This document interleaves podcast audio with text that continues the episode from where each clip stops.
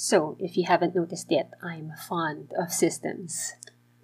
It must be because I'm a bit unstructured and sometimes I'm lazy, sometimes I'm messy, and so I'm attracted to things that um, provide structure and organization in my head. Uh, so sometimes when I look at my room or my workspace, it's so messy, but I like everything in my head that's organized. So I like bullet journaling. I like these weekly reflections and weekly strategies that I have. And I want to share another um, practice and strategy that I find useful, which is um, Benjamin Franklin's daily routine.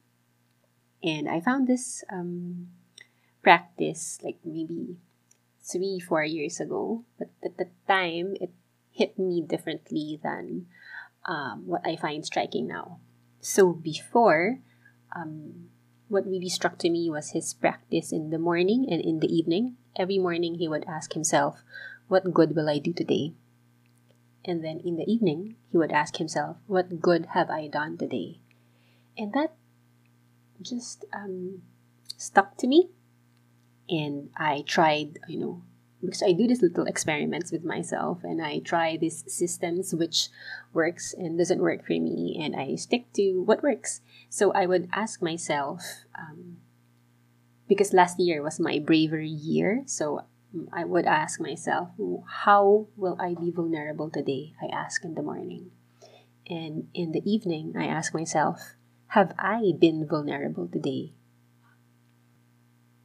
But underlying in that question really is asking myself, how do I want to live today?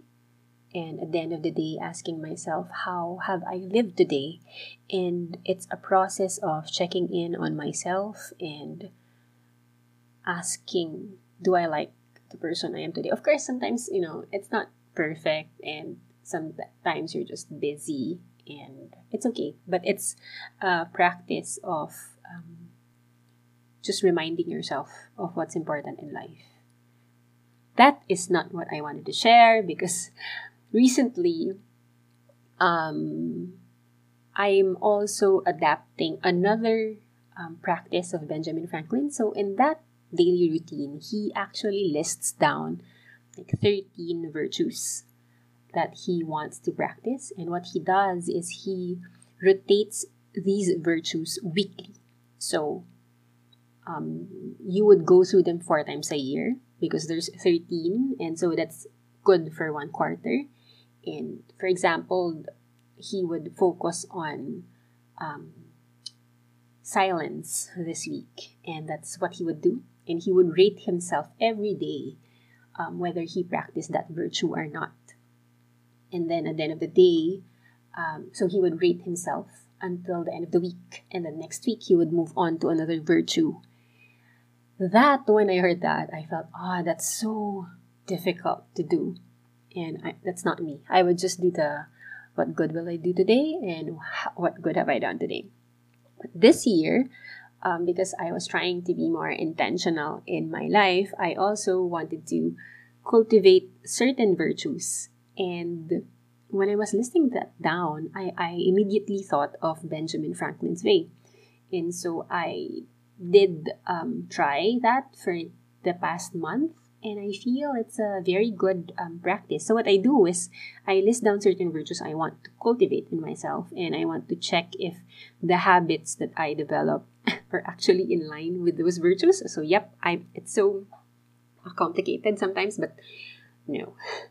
Um, so I set a virtue per week and I don't pressure myself into doing anything. I just set that virtue I read, I sometimes try to read something on it. I listen to a podcast on it. I just reflect on it. Sometimes it induces me to do something. So, for my kindness week, for example, I would just write a quote I really like about kindness. Or um, there was a week that I tried to reach out to people that I um, I feel I haven't been talking to. And so I, I feel um, this practice of putting in a virtue a week and just not um, pressuring myself to do anything about it actually helped me because there are certain weeks where um, it when, when you're at a tipping point for a certain decision i would ask myself so okay so what's the kind thing to do? If that was a kindness week and if it was a courage week i had i would ask myself what's the courageous thing to do and so this actually helped me because um, there was one time when I had this friend who wanted to borrow money from me, and it's been going on for about three years. And I realized how I wasn't helping her by bailing her out each time. And when she asked me to, when she asked to borrow money again, it was my courage week. I, I asked myself, what is the courageous thing to do? because borrowing giving her money is easy. You know i did need the money but i knew it won't help her in the long run. Because it was my courage week i i had the option to just not reply to her or to help her again or to tell her. So because it was my courage week i told her that i'm sorry that i cannot help her this time and I felt it was a big thing for me because my usual reaction would be to either cave in, yep, or to just not reply, which is equally as bad. And I felt it was a courageous thing to do because I I felt I I realized that I care for her more than um, her liking me back because I know it's silly, but I was thinking uh, this friend might have you know bad feelings for me now because I'm not gonna help her, and she might feel all alone in the world again if I don't help her.